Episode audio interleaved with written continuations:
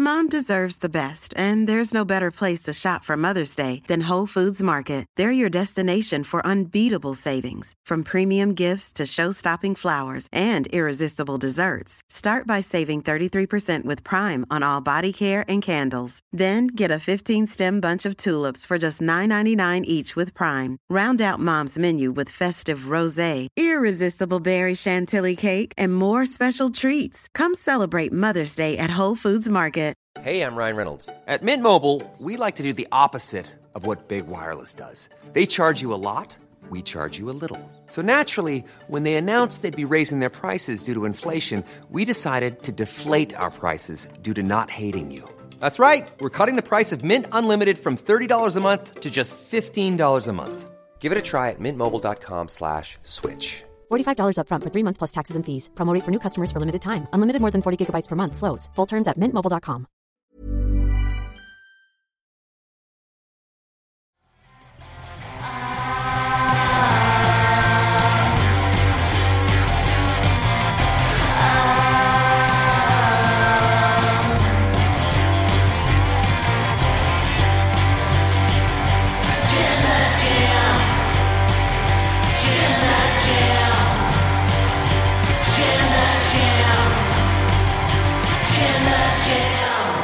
Hello and welcome to another episode of the Wrestle Talk podcast. I am Chopper Peak Manel, your jam that champion, and I'm joined as always by my intangible co-host, making his triumphant return post Chicago. You bastard! It is Tempest, the wrestler. How you doing, mate? I don't have a crown to point to anymore. Mm-hmm. Well, I have it. It's down there. I just can't wear it because I got headphones on. Stupid AirPods died. Yeah, I feel like my life is really being divided up into pre-Chicago and post-Chicago right now. Yeah. Everything just feels different. There's a different filter that's been put over the world through my eyes right now, having gone through such an experience like that. But yeah, I'm hanging in there, Pete. I'm a little tired. That's good. But I was going to say, still recovering, most likely, but yeah, still doing well. That's good. So I will very quickly get to some emails now, because I'm going to assume that the rest of the podcast will be, tell me about your time in Chicago. And then you can tell me some stuff about what happened. Because I've seen various pictures. I've seen things that happened. So I need to know all the details. Okay. But first I'll do an email here from Dave that says, Pete/Tempest with 2 exclamation marks at the end of it. There is a third Uso. Just noticed that the Uso's real-life brother, Joseph Fatu, has been signed to a developmental contract. As he has 2 years' experience, do you think he'll head straight to SmackDown for the Bloodline storyline and learn on the job in the same way Omos did? Also, will he be Joey Uso? Regards, Dave Parker. P.S. Love all the channels and work you guys do. LIW for life. Thank you very much. I have no idea. My guess would be that they are not interested in fast-tracking a whole lot of people to the main roster. They've never really done that unless it's AJ Styles or somebody. You know, they usually want to at least give people some time at the Performance Center to figure out the WWE system. So I would probably lean towards guessing that. As far as when he does show up on the main roster, if he shows up on the main roster, I don't know what they're going to call him. I don't know if they'll lean into the Uso thing, or if he'll be, Joseph Fatu or whatever, but they might do it. I don't know. I think it'd be weird if they just called him something Fatu and just ignored the Uso relationship, considering that their entire characters are kind of based around family right now. It would just be a bit weird, wouldn't it? I mean, yeah, but the Usos and Roman Reigns, they've all got work names too. Oh, yeah, totally. But, I mean, they should just fit the work name with them rather than just be like, hey, this is Jey Uso, this is Jimmy Uso, and Mr. Fatu. Yeah. And they're all brothers. They've done that before. I feel like they've done... Well, I mean, they... Yeah. I don't know. We'll see. Whatever. But, yes, thank you. We've also got one here for an email from Falafel Guy that says... Hi, Pete and Tempest. I'm emailing in after listening to your NXT review and hearing all the Poe talk. I've attached an image of some street art that has been posted up on the side of a building along my bus route out of Birmingham city centre. No idea why. Size makes no sense either. Hope you enjoy. Also, happy birthday, Pete. it's not my birthday. Let me see if I can upload this real quick, because I did just download it. Posted? But now I don't know what I saved it as, so I'm having trouble finding it. Falling apart today, dude. You've been here for so long. I'm all over the place, dude. You got here so early. I did. What's happening? Because I've been busy. There's a reason I needed to come in early. It's because I had work to do, and I've been doing that work. This is work. Yeah, it sure is. Oh my God! There it is. Look at that street art. Why is it a black and white Poe with a really long antenna? I don't know. It looks like a spoon or something. Yeah. Oh my God. Poe spoons need to be a thing. Yeah, it's like a Poe swizzle stick. Spoons? Is that what they pick? Spoons? Spoons? But Poe? Spoons? It almost works. You'll get there. Yep, I'm sure I'll just got to keep trying another 7,000 times, and I'll definitely get it. Yeah, that was weird, but thank you for sharing, Falafel Guy. Let's get to talk about NXT, and then we're going to talk about Chicago afterwards. So yeah, let's talk about NXT, because it was Dexter Lumis's bachelor party, and there was a zombie there. Do we need to provide context? No, because WWE doesn't. Let's talk about it.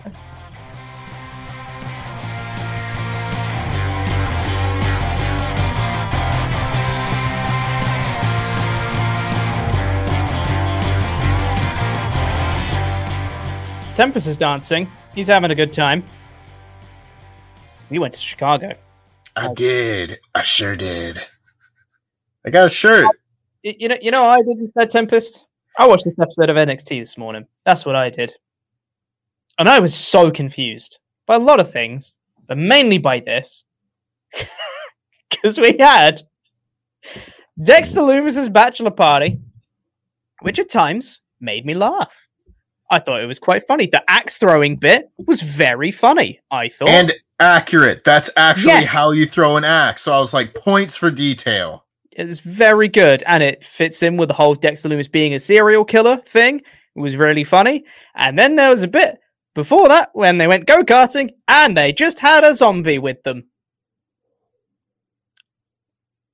And they didn't explain it. He was just there. It was a referee who was a zombie until he wasn't. All right. Yeah, sure. I was so confused. And me and I was in the office watching NXT today, and it's just me and Adam that are in today. And I was just leaning over to Adam. I was like, Adam, can you help me out here? Can you help explain what's happening with this zombie man in this segment right here? And he couldn't explain it. And I was saying, I eventually did a little bit of research, and it's a throwback to Halloween Havoc when it was Dexter Lumis versus Cameron Grimes. And I had some zombies in that match. It was dumb then, but you know, whatever. It's throwback. Cameron Grimes was here at the bachelor party and Dexter Lumis was there. Continuity means there's a zombie, all right? Sure. You know what? Sure, fine. Let's go with that. And then I said to him, Adam, can you explain to me what the joke is, please? And he couldn't, because he said, probably it's WWE going, you know, it'd be funny if there was a zombie. And that's about as far as it goes. And he said, mechanically, everything he knows about comedy, there isn't a joke. There's no setup and payoff. There's nothing funny about it. It's just the fact that there is a zombie. And it was so weird. I didn't know what to make of it at all. Oh, man. Yeah. I just, what? Why is that? What is this show? And I think it's what made it even more funny for me is going from the contrast of the high of All Out and having all of the debuts in the world and all the things making sense and having like all this storyline continuity and Adam Cole joining the Elite again and all that stuff. And then you watch NXT and it's just, and there's a zombie. Cool. Thanks. Zombie ref, baby. My God. Like, yeah. I saw it and went, whatever, and just put it out of my mind. I didn't think about it again because I was like, no, I'm not going to let them do it to me. I'm not going to let them bring my mood down because it's just as dumb. And like all morning I've had people say like, yeah, it's from Halloween Havoc. As if that explains why there's a zombie. Yeah. That doesn't explain anything. No. It's like, so, okay, that's why they did it. Like, that's the beginning part of the explanation. Mm-hmm. But like, what's the rest of the explanation? What is the joke? It's like, no, it just doesn't exist. I don't know. I don't know. I couldn't stop laughing at it because it was just a dude. But then he wasn't a zombie because, okay, yeah. So let me actually explain what happened. So it was, they had two separate segments of the night. They had the bachelorette party for Indi Hartwell and had the bachelor party with Dexter Lumis. So you had Cameron Grimes, you had Odyssey Jones, Drake Maverick, Dexter Lumis, Johnny Gargano, and the zombie ref. Was this Daryl Sharma? I couldn't quite tell through the makeup and whatever. But it was this Hornet, because that's my guy. Sure. Though you remember the one ref that just started doing PWG spots in the middle of a tag match a few months ago? Yeah, it's the same guy, yeah. Yeah, then that's Daryl. Yeah, that's my guy. Which, you know, sure, whatever. So that they all go go-karting with Zombie Man. And sure, they do some go-karting. Dexter Lumis crashes, Johnny Gargano overtakes him, and then he wins. Then they do the axe throwing, where Dexter Lumis corrects Johnny's axe throwing, because Johnny just can't get it right, and Dexter corrects his throw, and he gets it, and he just does a very funny little, like, thumbs up afterwards, which I laughed at. I thought that was very good. Then they did some laser tag against some random jabronis. I also really like this, of Dexter just not using the lasers at all and just choking people out for then Johnny to come up and then zap him once they were already dead. That was funny. Oh, that was good. And then there was the zombie just started saying, see, Dexter isn't as bad as you think. And then someone said, wait, you're Canadian? Is that the payoff? Is that the payoff to the zombie being there? He just was pretending to be a zombie the whole time, I guess. Was that a dare? Was that a bet? They say you need to come to this stag do, but you gotta be a zombie for it for continuity purposes. I just find it so funny. I just find it hilarious. And I know people are going to take it way too seriously and be like, oh, you're criticizing the show too much and you're overthinking or whatever.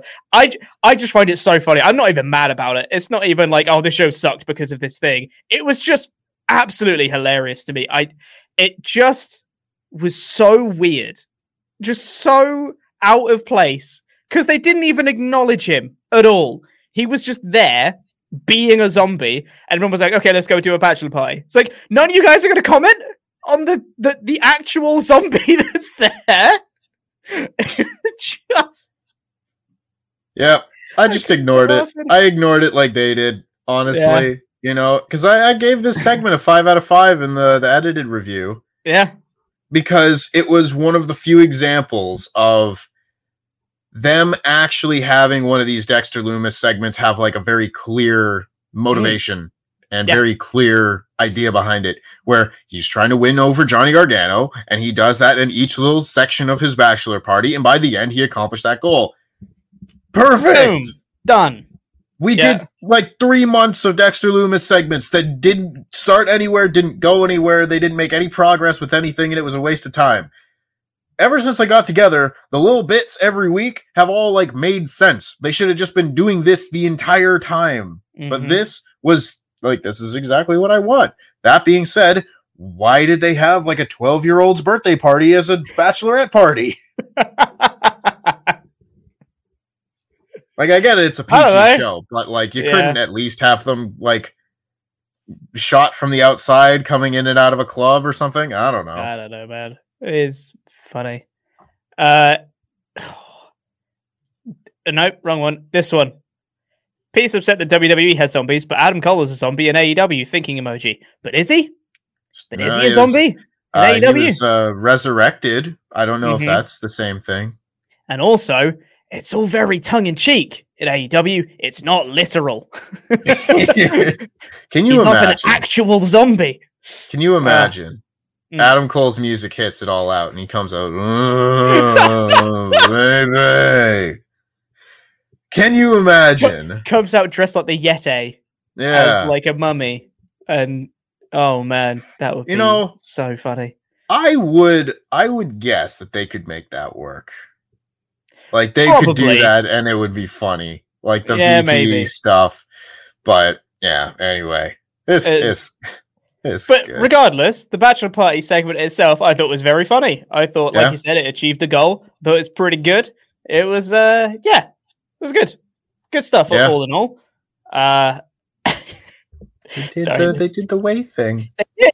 And I, you know what? They did that and I went, well, that's good. I legitimately got like, oh, awesome. They did a thing and they made it make sense. They had a purpose, like you said. It was all very good. Yay. This combined with like this episode having a much more of a focus on the in-ring stuff was also a good sign, I think. Good. Let people do a wrestle. Yeah, I thought this was pretty solid stuff all in all. Regardless, I really don't have anything else to say about that segment because I feel like we've exhausted all there is to say about it because there was just a zombie there. There was just a zombie. Until there wasn't. There was a zombie ref. I don't know why. Oh well. They did a bachelorette party too. Oh, they sure did. We might as well talk about that now. Why not? It was a terrible bachelorette party. Oh my god. Was. They sat around a table and Kayden Carter and Kacy Catanzaro were too busy doing a TikTok. And there was some other people. They're so obnoxious. They're so obnoxious, and they're supposed to be the baby faces at this table. Yeah. I hate them. Yeah. The thing is, I just hate TikTok as a whole. So inherently, they go, oh, they're the TikTok tag team. I go, cool, I hate them. Thanks. Yeah. It's not just TikTok, though. If this was like 6 years ago and they were Viners, I'd hate them, too. Yeah, 100%. It's like there's a lot of really funny content on those platforms. Mm-hmm. Kacy Catanzaro and Kayden Carter aren't making it. They're just annoying. Yeah, that's exactly it. Sure, whatever. They did some stuff. Candice was very happy for Indi all of a sudden. Indi was like, "You were a mentor for me. Thanks, Mom." And she was like, "Aw, okay, thanks. Hug." Cool. Yep. No worries. Awesome.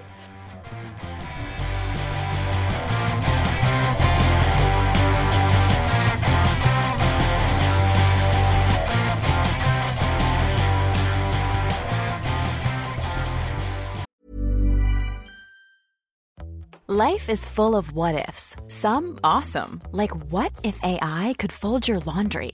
And some, well, less awesome. Like what if you have unexpected medical costs?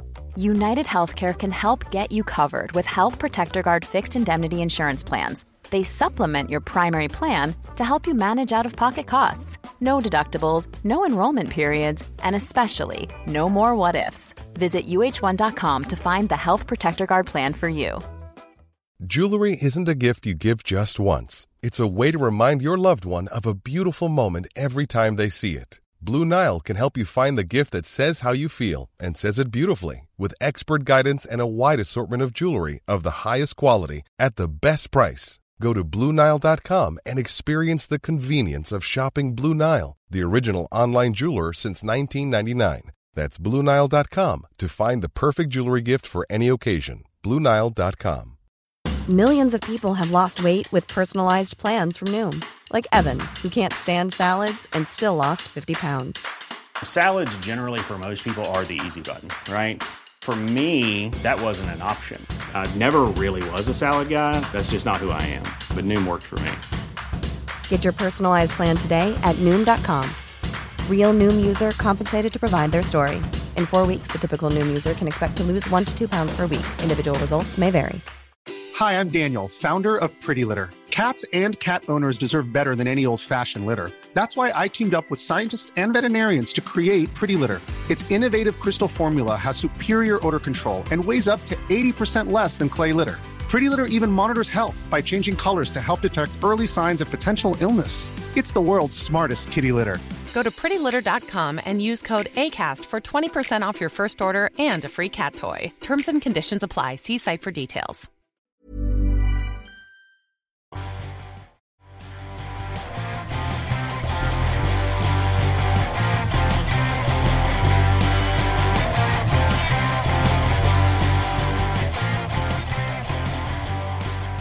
But regardless, let's get into talking about the rest of the show here, which started off with a nice long match between Ember Moon and Kay Lee Ray, which was nice for both of them to get a nice long match. As I'm glad they're actually doing some wrestling with Kay Lee Ray and not just like, here's a squash match, here's a squash match, here's a squash match.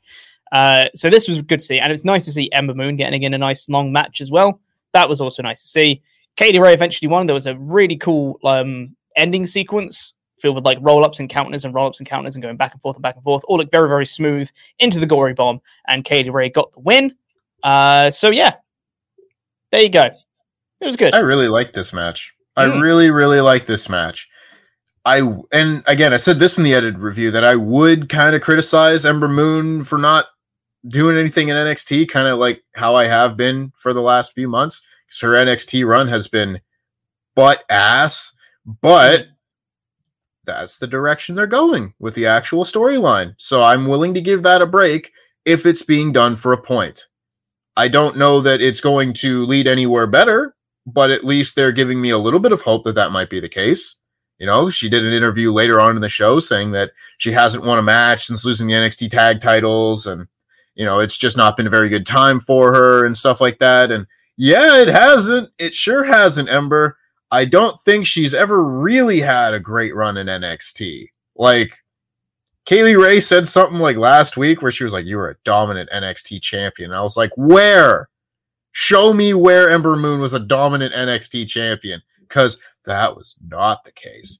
But as for this match, I thought it was great. Kay Lee Ray's getting put over strong. You're getting to know her moveset a little bit better and not just in the confines of a squash match. And now she's doing it in actual matches with a good opponent. I don't know what's not to love. They got like 15 minutes to open the show, too. It was really good. Really, really good stuff. Yeah. And I think I got both of them a bit more over as well. Not that, you know, Ember Moon's already over to a degree because she's pretty great on her past successes and stuff. But this was good. I really enjoyed this match. It was nice to see people doing a big, long wrestle on this show. So, yeah. There you go. Yeah. I like people doing the wrestle.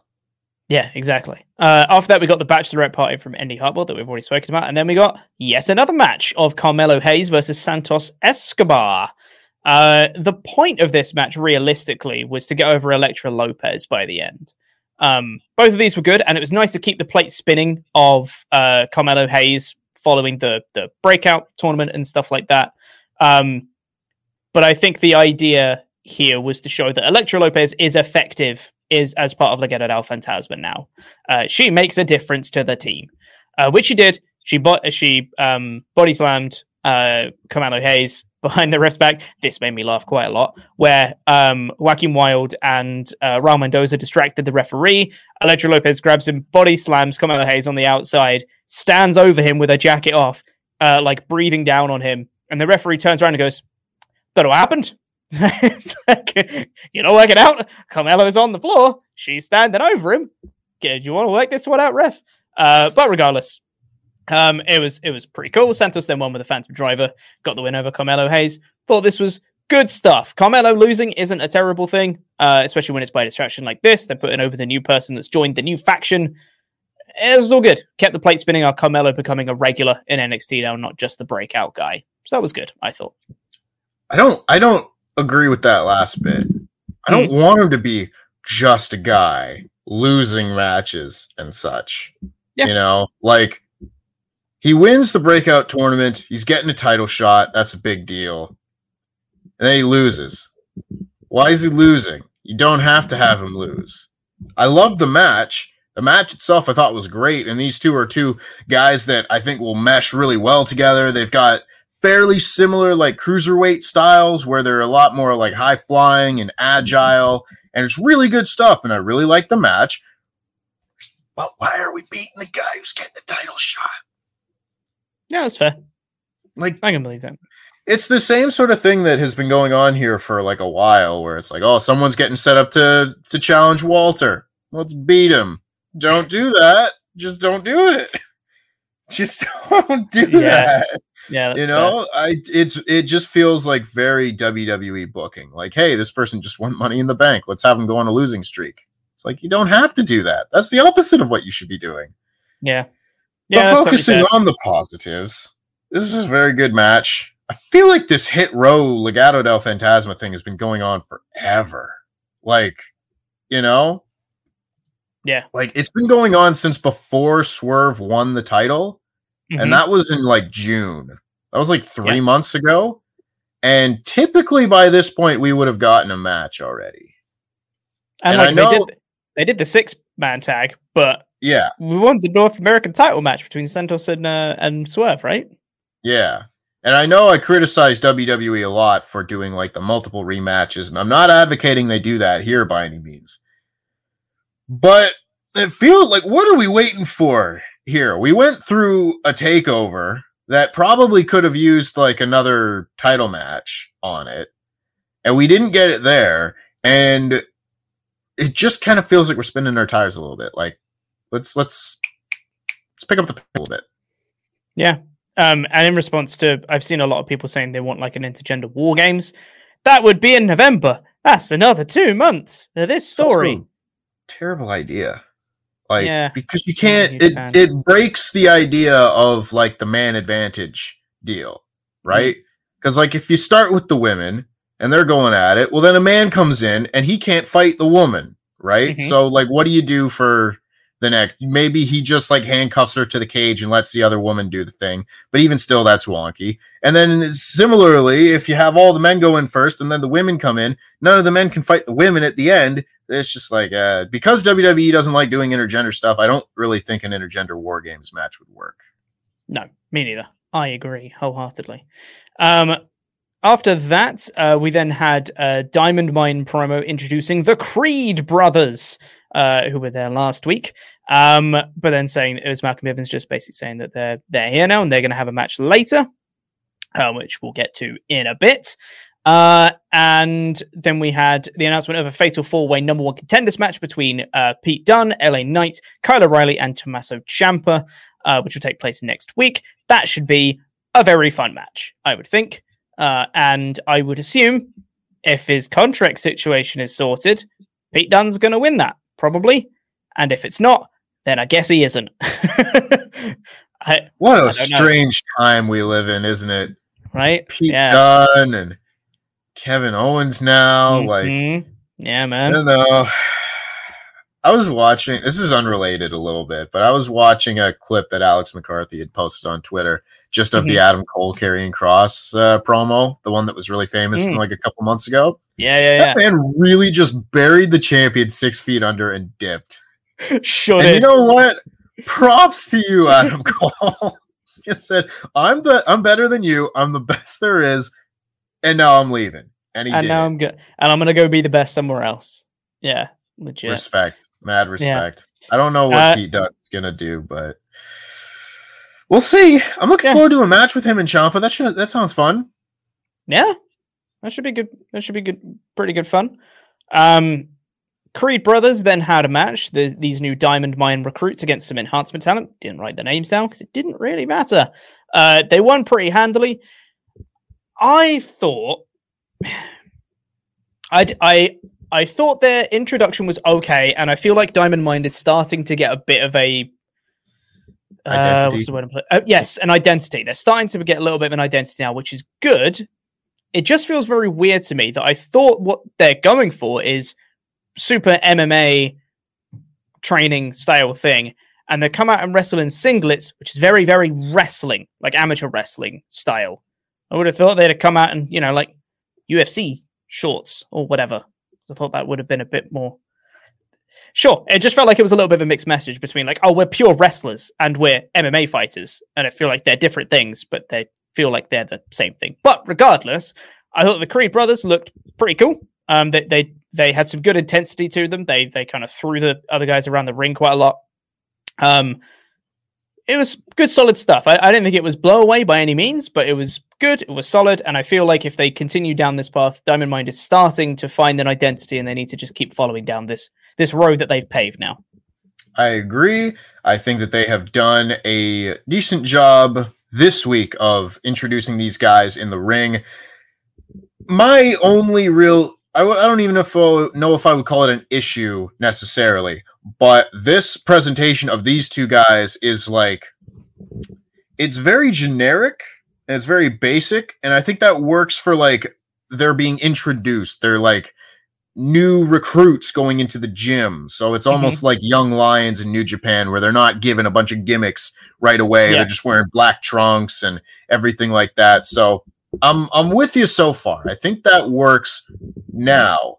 But if this is just going to be them forever, I think you might run into a little bit of a problem because like the presentation is fairly generic. They're I don't know. They look fairly generic. I mean, it's just, you know, it's a couple of guys basically. They're big guys for sure, but I mean like they don't got any tattoos, they don't got like cool hair, facial hair, or like a distinguished look or anything like that. So if this goes on for a while, I think it runs the risk of them becoming kind of like Dash and Dawson or whatever, where it was like, I don't know which one's which, and it doesn't matter. There's no personality traits between either of them. So that's something I would keep an eye on looking forward. But for just a quick 3-minute squash debut, I thought this was good. Yeah, and an idea I'd like your opinion on. What do you think if that's the point?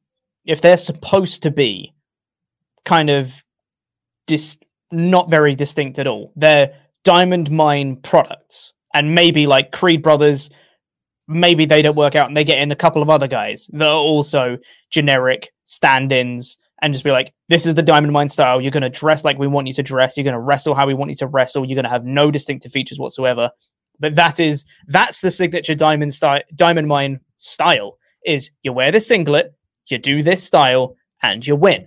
And it's just like a factory of them producing Diamond Mine style wrestlers kind of thing.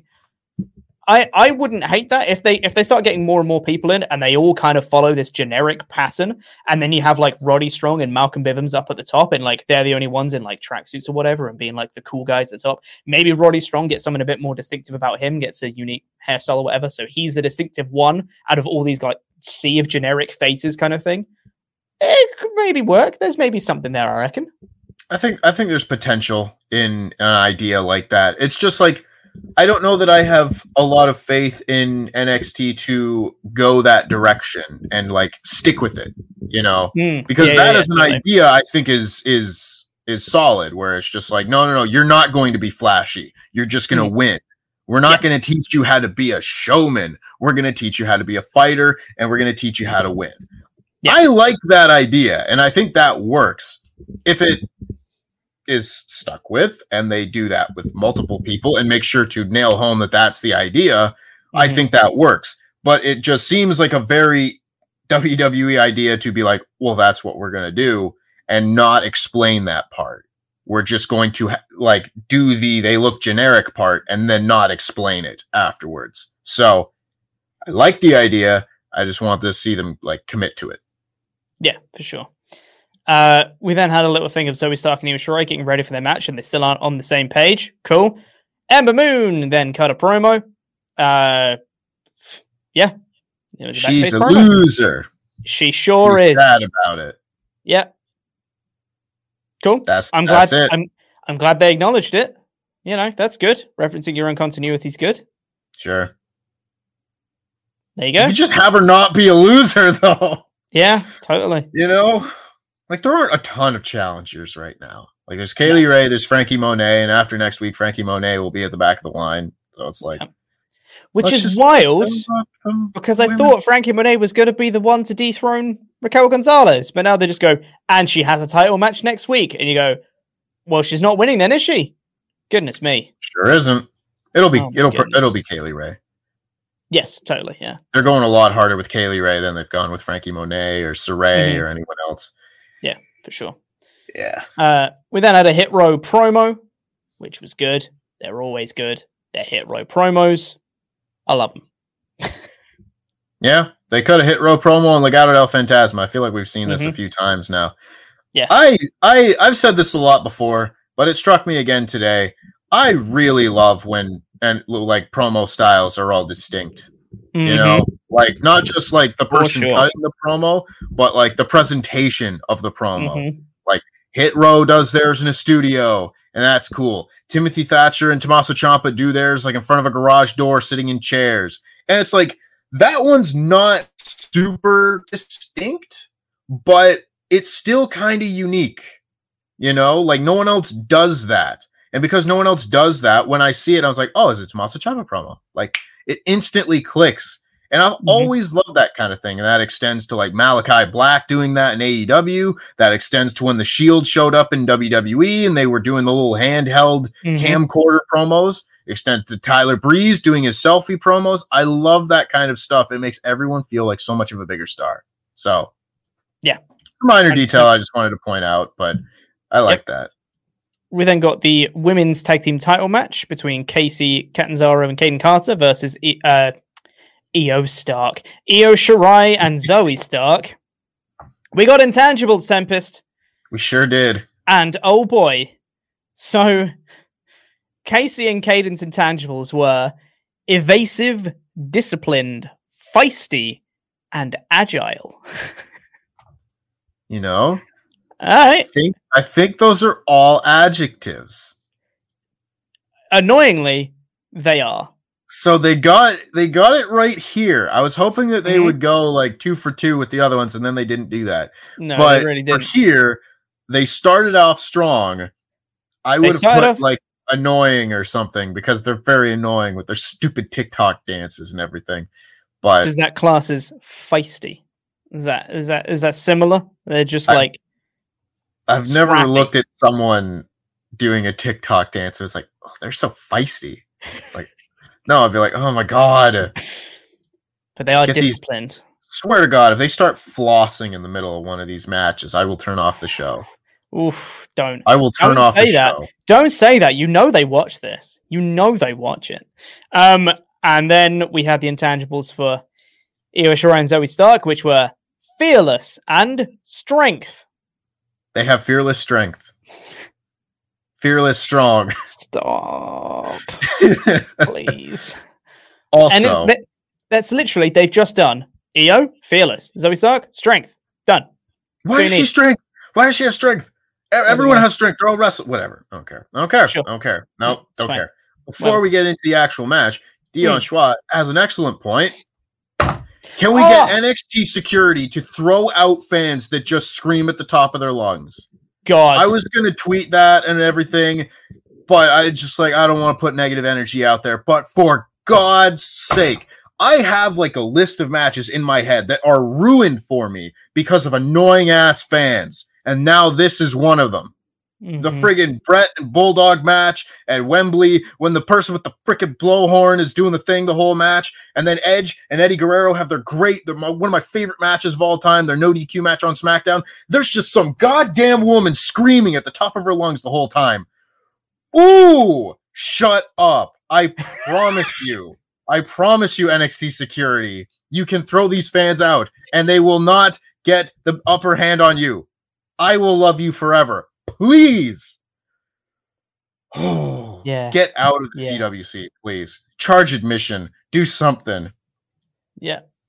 It was really bad. And I genuinely couldn't tell whether it was on NXT or whether it was someone screaming outside at the office. And I kept having to pause and I'd been like, what is going on? And then I'd play again and then the scream would start again. And then I'd pause and I'd be like, the hell? Why are people screaming? And then I'd play and I'd go, oh, it's in the crowd. Oh, that's bad.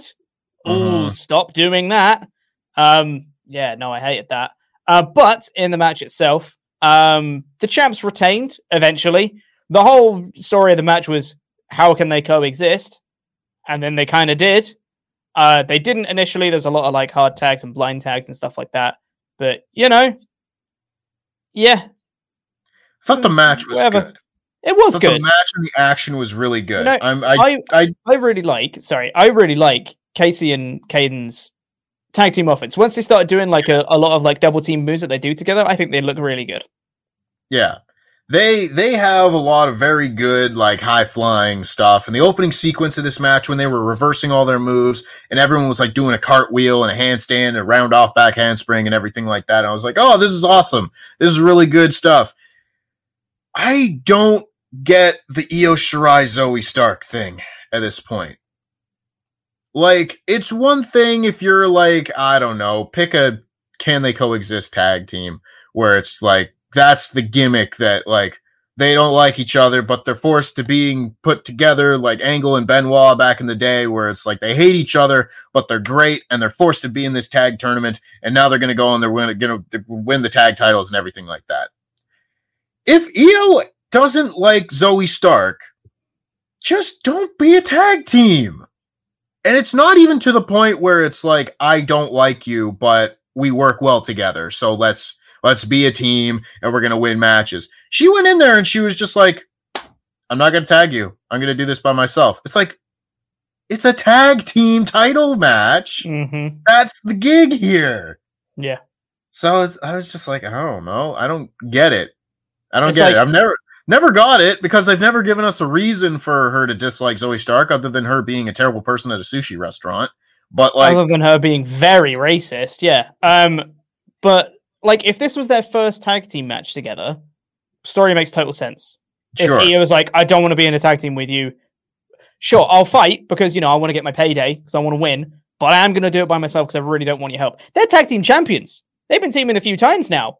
Like, sorry, you're champions now. And it's like, you got to actually, like, defend your belts and be a tag team now. So the whole thing of them being like, I don't want to be a tag team, it's like, well, stop being a fucking tag team then. Sorry for the swear. I don't know. Yeah. That wound me up. Yeah. I withheld my swear during the people screaming rant. Yeah, you did. Sorry, I'm a bit out of it today. I didn't have the self-restraint. Also, Jonathan Edmund, Tempest beat hate fans. That's the new headline. Yes. I hate fans. Screaming fans. I sure do. I hate fans, unless they're in Chicago, in which case the crowd is great. Oh, my God.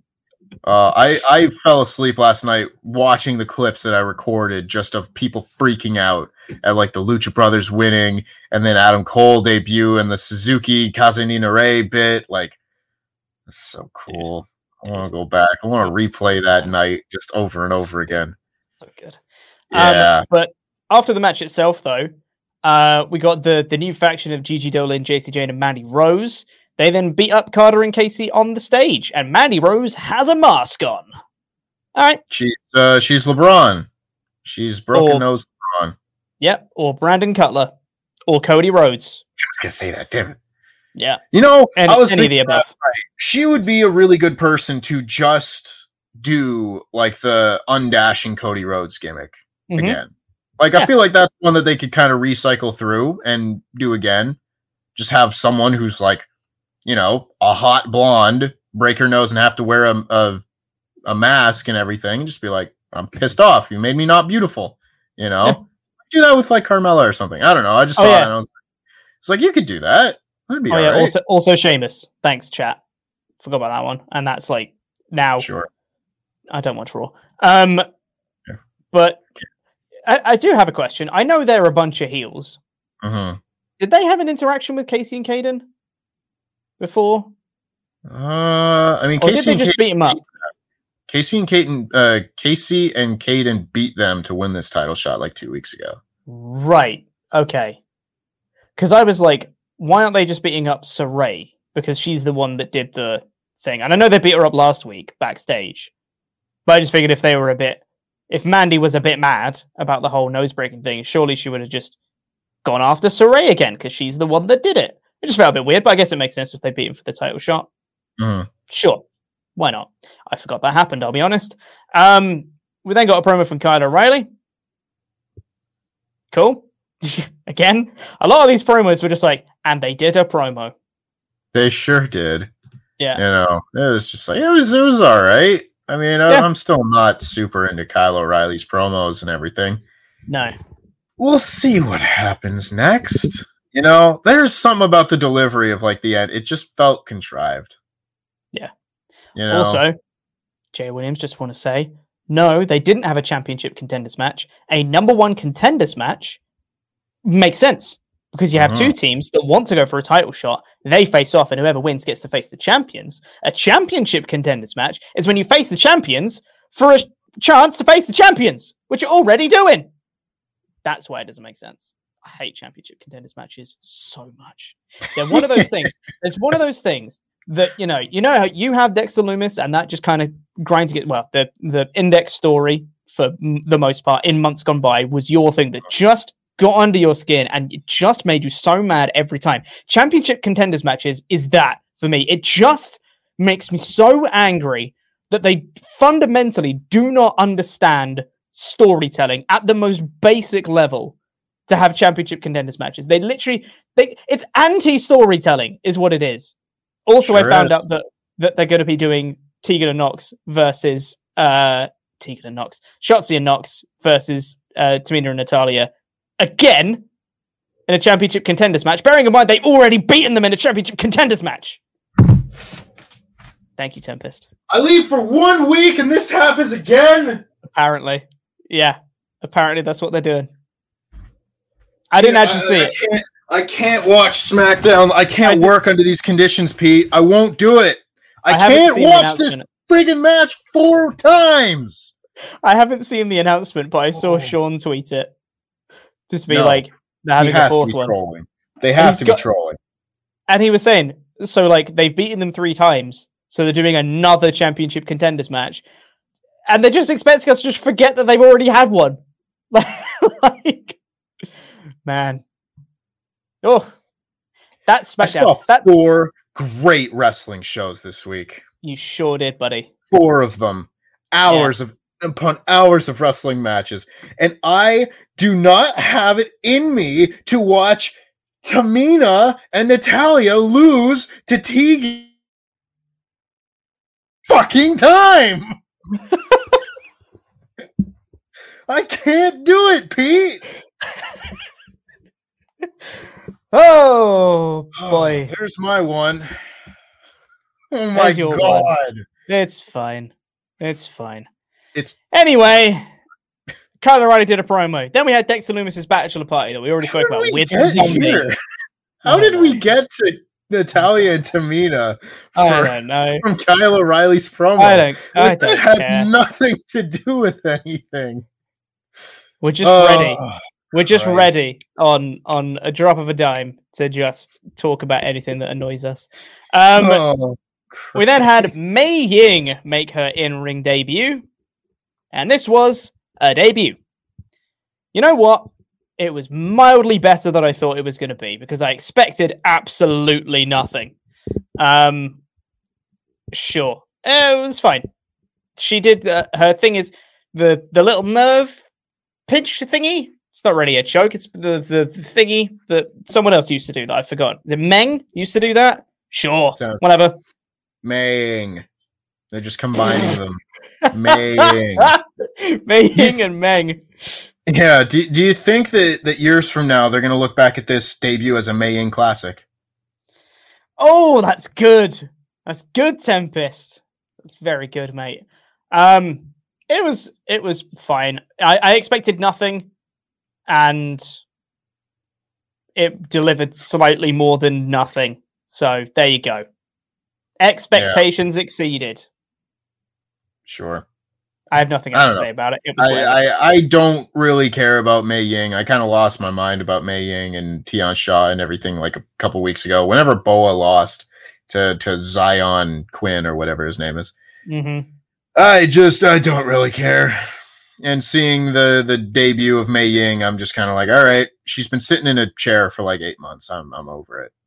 And hey, to be fair, just from her demeanor that she's had for the past however long, I was expecting kind of a very slow, methodical style of wrestling. She did a cartwheel, and I was like, whoa, cool.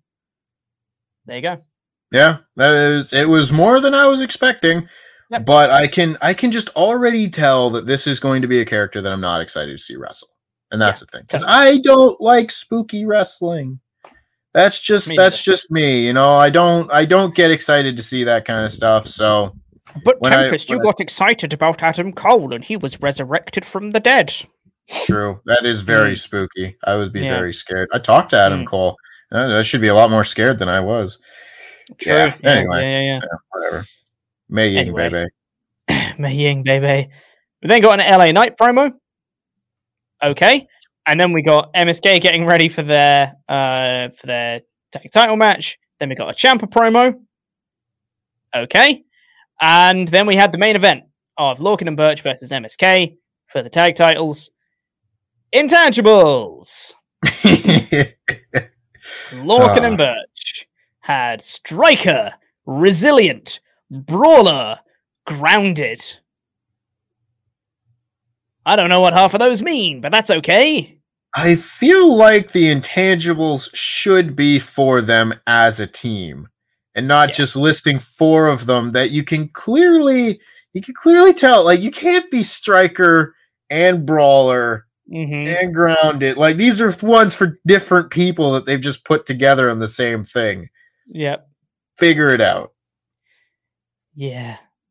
Whatever. MSK. High flying, speed, heart, speed. They also take a lot of speed, and then you can literally measure speed. It is tangible. It is one of the most tangible things. It is quantifiable and therefore tangible. Sure, whatever. High flying is also not an intangible. That's a wrestling style. That's not an intangible. That's just their style of wrestling. Sure. Whatever. Speed. I don't care. Speed. Sure. My first note about this match was MSK win. Because I'll be honest, it was fine. It was a good match. It was fine. I like this match. I like this match a lot. You know, I thought that Danny Burch and Oney Lorcan, I always want to call them Danny Lorcan and Oney Burch. I don't know why. I know that's not their names, but every time I sit down to do the edited review, I'm just like, and Danny Lorcan and Oney Burch. I'm like, damn it, again. That being said, I thought that they really did a good job of like bringing out a lot of the potential of MSK here. Like Wesley in particular, they did a sequence in the corner where I was like, hell yeah, Wesley, you're doing a really good job tonight, brother. Good for you. They just had a lot more to them tonight, I thought. And they haven't had a whole lot of matches where they've looked really strong. The Ciampa and Thatcher, their match, they didn't come out of that match looking super strong. They just kind of eked out a win, but it was still good. Here, they were just a better team, and it was really, really good. I liked seeing that a lot, and they actually got me at one point. I thought Birch and Lorcan were going to win the tag titles when they both had the submissions on them. Mm-hmm. That was a good little spot, and then they just fought back and won, and I was like, hell yeah, very good main event. Yeah, it was good. Also, you may have heard me laughing just at this comment. There's no way to measure speed. Yes, there is. Pete's thinking of momentum. Those are two different things, buddy. You can measure momentum. You can. Yeah. It's also speed equals distance over time. Literally a formula. Literally a formula to measure speed. It's one of the easiest things to measure. Oh, boy. Thanks for pointing that one out. That was good. That made me chuckle. But then after the match, it was all about the post-match angle. MSK won, retained their rage. I just read the chat and saw the word rage. Retained their titles at all times. We then got the shock turn. Oh no, Ridge Holland and Pete Dunne turned on Lorcan and Birch. I could not care less. I'm sorry. Like, I'm really interested in these four together. I have no interest in seeing them turn on each other. There's no reason for it. It's WWE just going, sure. Unless they're going to release Lorcan and Birch, which, sure, why the hell not? You know, I wouldn't surprise me in the slightest if they did. I don't get why they did this in the slightest. I just think they're much worse off. Both sets of them are worse without the other two with them. I don't get it. Yeah. The only real thing, and it doesn't even make sense, because I guess you could do Pete Dunne and Ridge Holland as a tag team, but you could have done that anyway and still had them all be together. I really don't get this. I mean, I'm hoping that Danny Burch and Oney Lorcan don't get released. Mm-hmm. I don't want to speculate about potential releases or anything like that, but that would make me sad because I love this tag team. I think they're totally underrated and just one of the better tag teams WWE has. But why'd you do this, guys? What's the upside here? They're more interesting as a four pack here than they are as two separate duos. Yeah. And it's just I don't get it. I don't get that. I love the main event, but the post-match, I was just why did you have to do that? It wasn't a heel turn moment. It was just kind of why'd you do that? I don't want to see that. Come on. I want to see them together. Exactly. Danny Burch came back 2 weeks ago. Yeah. Whatever. I still love this show. I gave this show a 5 out of 5 in my edited review because I really like the wrestling on the show. Yeah. I like the wrestling and I like the bachelor party segment. There was someone who was just why didn't you lead with the opening match? So you gave that a 5 out of 5. Haha, Mark, I gave the Dexter Lumis thing a 5 out of 5 too. So stick that in your fife and smoke it.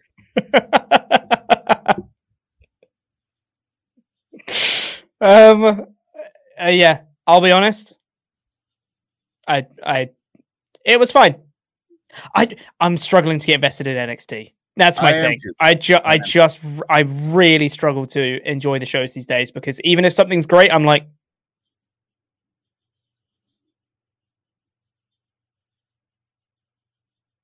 I can't tell if I've crapped out or if Pete has.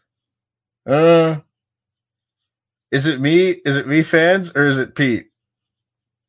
Oh no. Because he's just staring at me now. Uh-oh.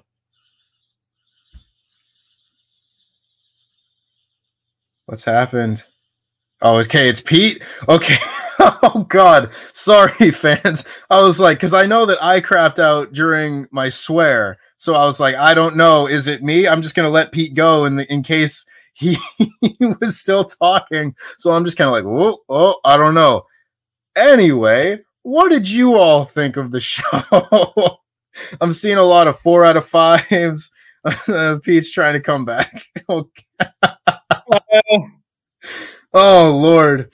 I had a really strange interaction where I was I don't know if it's my internet or his internet or what. See, the thing is, I could still hear you, but you couldn't hear me. And then both the cameras went off, but I could still hear you. And I was well, this is terrible. Well, that was a fun way to end the show. Yes, I agree. I'm having a very hard time getting invested in any storylines, but there weren't really any storylines on this show. There were just wrestling matches, and I like wrestling matches. You know, I went to see GCW on Friday, and I don't really know about any of the storylines that they've got going on, other than Matt Cardona and whatever, and he wasn't on the show. So I was able to watch it and just be just give me some great wrestling matches and I'll be happy. And I feel like that's what we got on this episode of NXT. So this gets a thumbs up from me.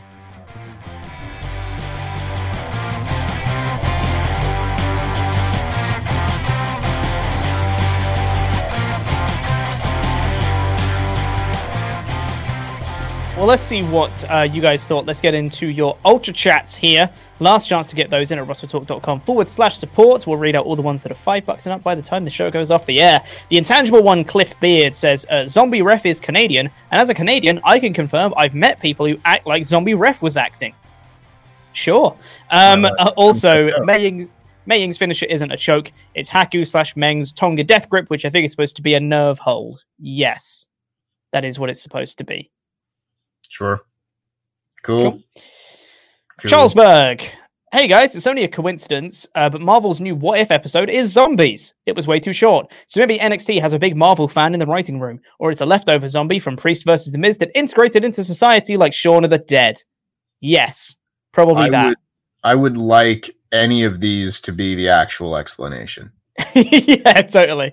Literally anything would have been fine. Yeah, like the ref just got during that. No, none of them are going to be good because zombies aren't real. Stop doing stupid hokey BS. But yeah. At least make it was. And all they had to do was literally just be like, you know, if Cameron Grimes was there, all they had to be like, hey, do you remember that match you and I had at Halloween Havoc? Well, just to remind you of it, we brought along this guy. Look, we made him dress up like a zombie. He's not actually a zombie. He's dressing up like a zombie, and he's going to commit to it for the whole thing.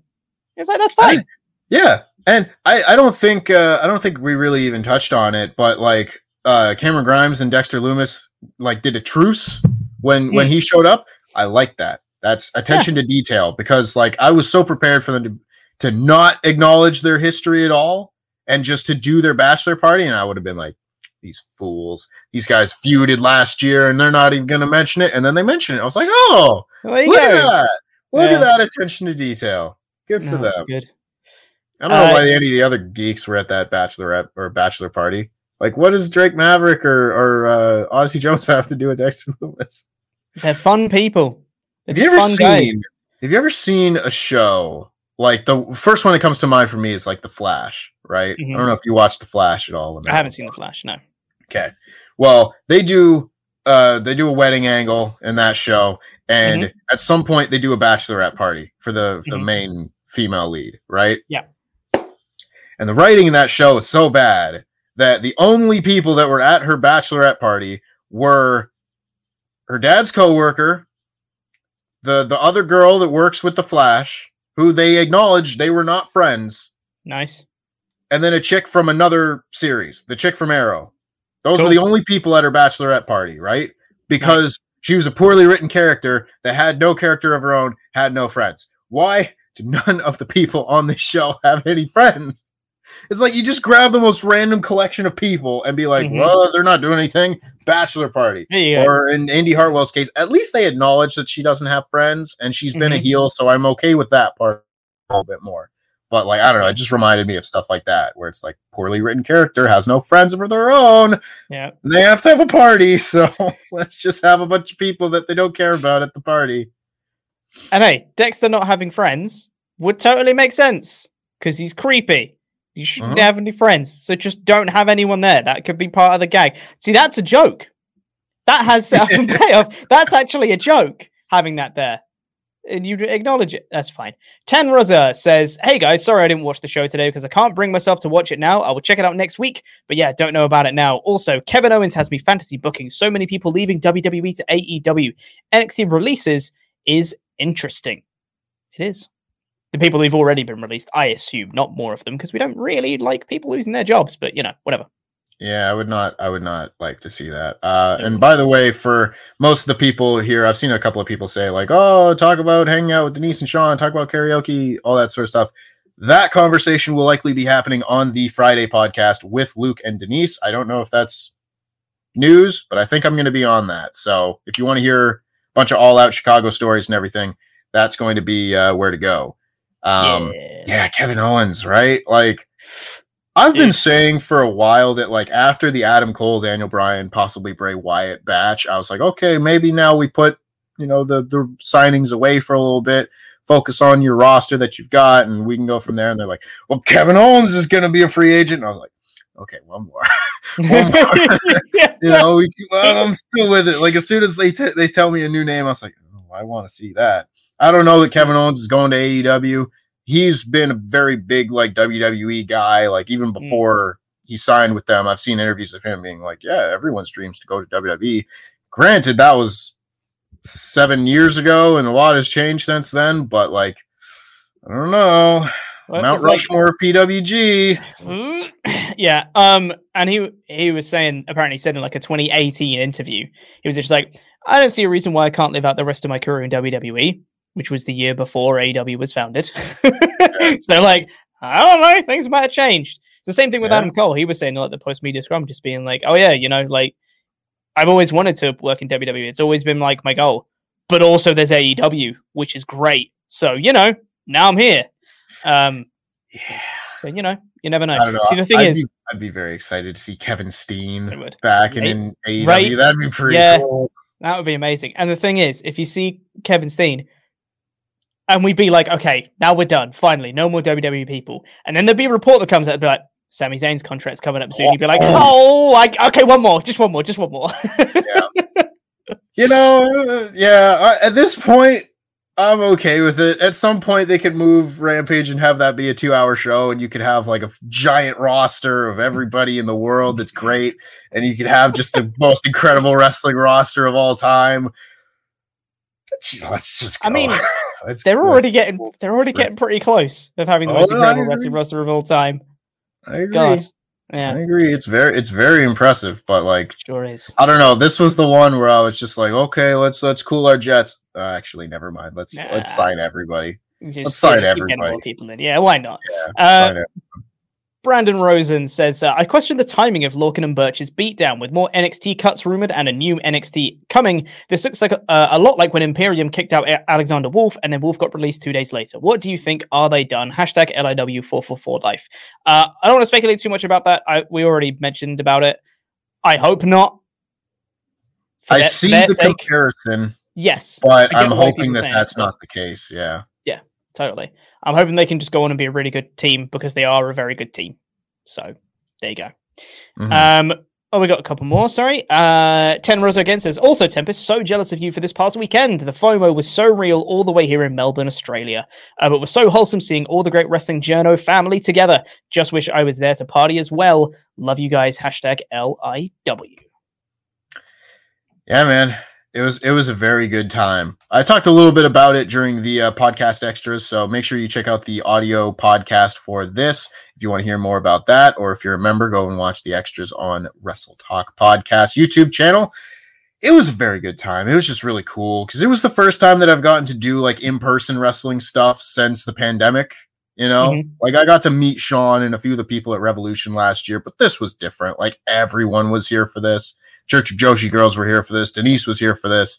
I got to meet Phil Lindsay. That was cool. Like all the Fightful staff was here. Like, so I just got to meet a ton of people and we got to do like really fun stuff. So that's cool. Good. I want to go back and do more stuff like that, but getting into America right now is not fun. No kidding.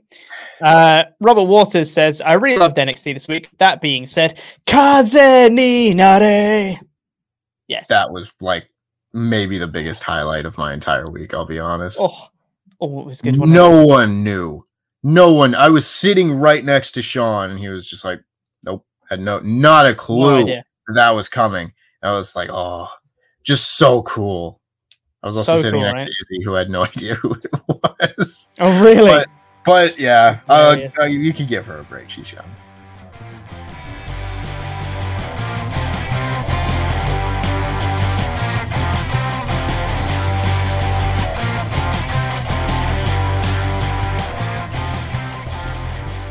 A dumb title today, wasn't it, Tempest? Sure was. Dumb title for a dumb episode of a dumb wrestling show. Anyway, let's talk about other wrestling shows that you've been to. You just got back from Chicago. You watched Dynamite, Rampage, and All Out. So and GCW, of course. So how was it? I know I saw the pictures of you meeting everyone on Twitter and stuff like that. What was the whole experience for you like? The first couple of days before everyone else got there was a little bit rough, just because like not a whole lot going on, and you know, just wasn't like the most fun time or anything. Just sitting by yourself in a hotel room for most of it, because there weren't really a lot of other shows going on. There wasn't really a whole lot to do. I was going to go to a Cubs game on Thursday, but it started raining, so I was just like, yeah, whatever. As soon as we got to like Friday, it was just like the best weekend ever. Right, because like I went to a baseball game on the Friday. That was fun. Love the Cubs. Went to Rampage right after that and sat next to Sean. And then at the end of the show, the Church of Joshi girls all were walking around the floor and they came up and they were like, Sean. And I like pulled my mask down. I was like, Alex. And I pulled out the Tempest mask, you know, as I do, just carry it around at all times. I pulled it out and was like, yeah, that is me. And they were like, oh my God, it's Tempest. Hi, come up to the concourse. You know, we'll hang out. And so we all went up. We all said hi, you know, exchanged hugs, took pictures. And they were like, we're going to GCW right now if you want to come. I was like, okay. So I hopped in Sean's car and we took off for GCW, and that was like a really fun experience, you know, because it's like, you know, it's an indie show, and it's during a time when all the wrestling media people in the world are kind of like together in one place. So there's a bunch of like people that you recognize from Twitter, and it's an indie show, so there are just wrestlers walking around. Like Juventud Guerrero was on the show, and he was just kind of walking around. So I was just like, oh, that's pretty neat. You know, and this is when I started meeting fans. So shout out to any of the fans that came up and said hi. You guys were all great. That was my Friday night. That show was long. It went until like 2:30 in the morning because it didn't start until after Rampage. So I was tired, but we went and it was good. And then the next day, I went to Pro Wrestling Tees on Saturday. Maybe I went to Pro Wrestling Tees on Saturday, and Val, the owner, recognized me, and we had a nice chat because she and Luke have talked before and everything. And she was very, very cool and gracious and everything, having listened to a bunch of Wrestle Talk content. So that was cool. And then we went to karaoke on Saturday night, and that was a lot of fun. Sean stunned Denise, and she was singing Taylor Swift, and we turned that bar into like a wrestling bar because Sean tweeted out where we were, so it just became flooded with wrestling fans. So that was a good time. Met some fun people there. And then, of course, Sunday was all out. I went to the F4W Q&A before that, got to meet Dave and Brian, and just kind of like hung out with Filthy Tom Lawler for a bit and talked with Andrew Zarian and Garrett Gonzalez and the whole crew. So that was really neat. And then I went to All Out, which was, of course, like the best pay-per-view ever. And then I had the fun time of trying to get home, which was just, you know, travel and flights and everything, which is always so much fun. But without getting into a great amount of detail and everything, because we do have to talk about this show, it was a very good trip by the end. Yeah. I lost my damn mind. Me and Ollie lost our damn minds just watching the show from here in this very sweaty studio. I can't imagine being part of that crowd. Good God, what a good time. I'm very jealous. It was a different experience from anything. It was like when they did the Revolution tag and Omega kicks out at one after the Golden Trigger. It was like that pop extended over 3 hours for like 6 or 7 different things. Yeah, it's just totally. Like incredible. It's amazing. But regardless, we'll probably have more Tempest Chicago stories, TCS. Let's make that a thing on future podcast episodes. But for now, we need to get out of here because we started recording this a little bit late, and we need to go live to talk about NXT. So yeah, thank you for listening, everyone. Really do appreciate it. We love you very much. Stay safe. Take care. Goodbye.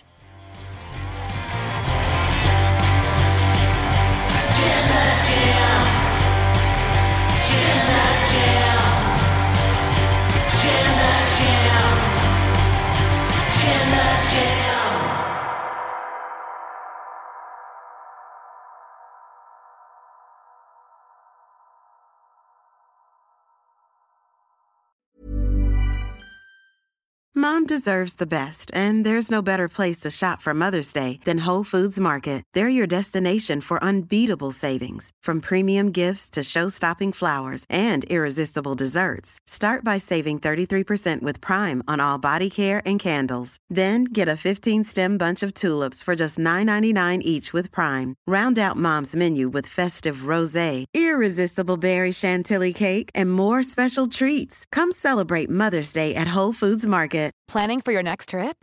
Elevate your travel style with Quince. Quince has all the jet-setting essentials you'll want for your next getaway, like European linen, premium luggage options, buttery soft Italian leather bags, and so much more. And is all priced at 50 to 80% less than similar brands.